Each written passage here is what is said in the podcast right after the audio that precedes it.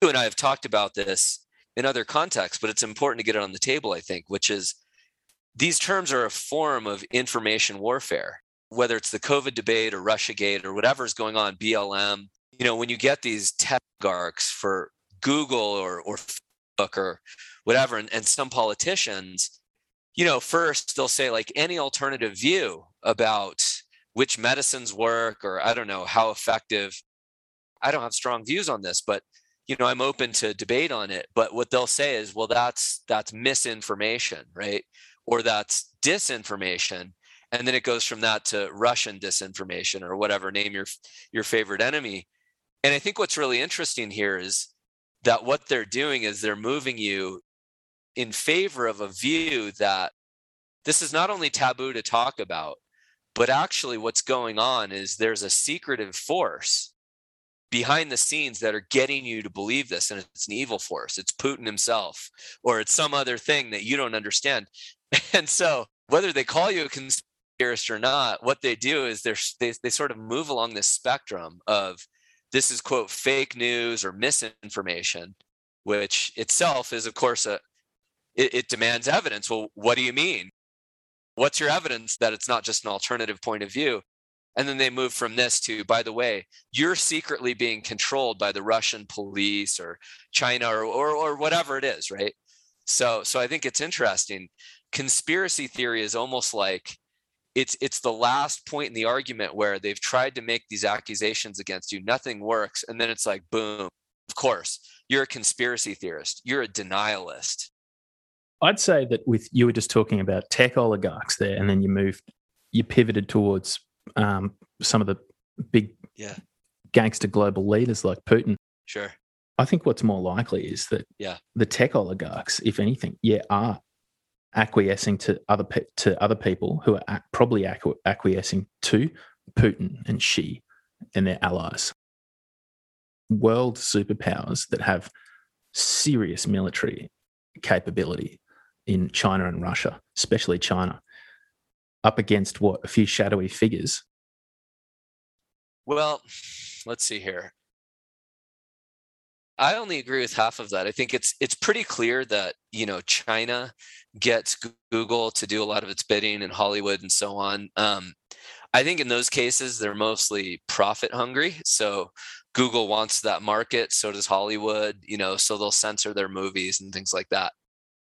I actually think I, I hate to say it because I love my my countrymen, but I think the U.S. is the worst offender. I, uh, much worse than Russia, that's for sure and and maybe worse than China. And what I mean by that is not the average American citizen or something like that. What I mean is that when you look at you know the the kind of deep state in the US, people who are working for, you know, FBI, CIA, some of the permanent bureaucrats, some even in the Biden administration, the Justice Department, you take them and then you take the tech oligarchs who are American citizens, right? These are the ones who are controlling the information flows.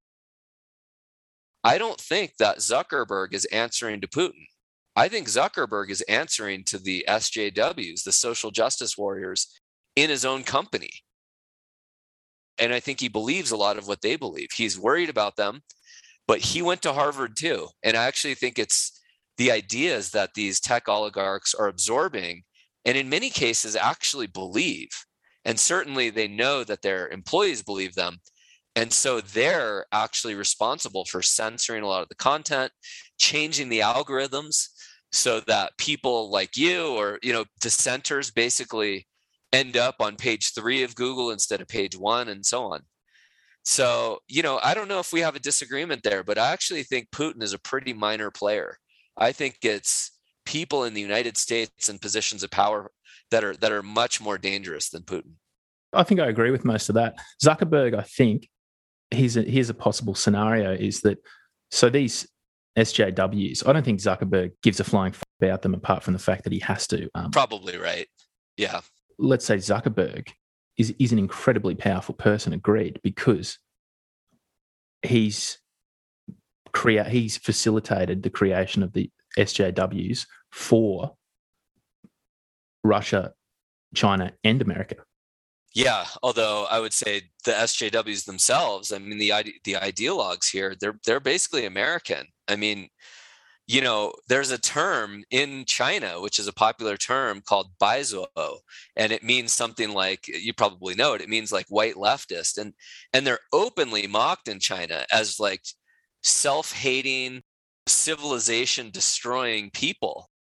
These are people who hate their own country, who hate their own culture, and so on it's very hard to find Chinese people like that.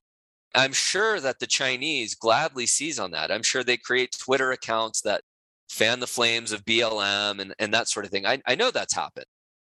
But actually, like who's lighting the kindling? You know, it's not China. It's actually internal, in my view. It's it's mostly internal enemies.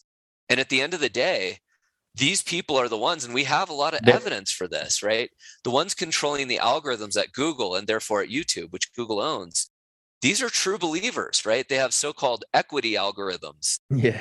They have algorithms that essentially favor content that favor certain candidates, like whatever, Elizabeth Warren or Hillary Clinton, and disfavor others. We know this is true, and I, I really don't think that their ultimate goal is to please China and Russia. I think that's part of it. I do think those two countries have some power, especially China. But I think it's much worse than that. These are true believers, and they're true believers evil of America, and they're true believers that there are certain candidates they might need official boost, and we're going to do it for them, and we're totally justified in doing it. For sure. They all, I mean, these internal enemies as well. Yes, they hate America, no doubt about it. And they are Americans. Yep. Baizuos. By, yeah, yeah, exactly so these internal enemies at Google and Facebook, they're following true believers and they're following an ideology themselves. And that ideology is pretty simple hating American imperialism. And the answer to that is communism, socialism, and communism. It's not new.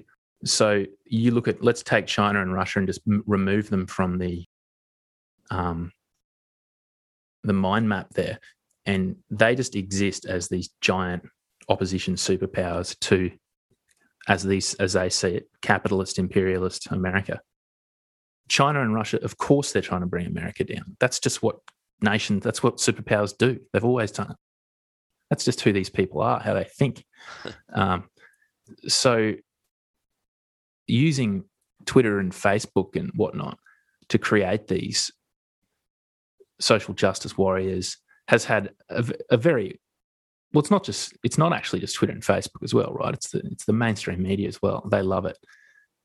It's to I think it's ultimately my point is it's ultimately if you keep going all the way up, many people benefit from it, but it's ultimately to the benefit of China, Russia, and communist allies. I agree with that, although it doesn't mean that they're the ones that are principally behind it. So that that might be our only point of disagreement, if if there is one. I think that's right. I think it's a knock-on effect. That's right. And let's think about putting the pieces together here. It's like there is a quite literal conspiracy by the tech oligarchs, right? And it's not, it's not just Zuckerberg. In fact, Zuckerberg is in some ways the least bad of them. He's he's somewhat more conservative.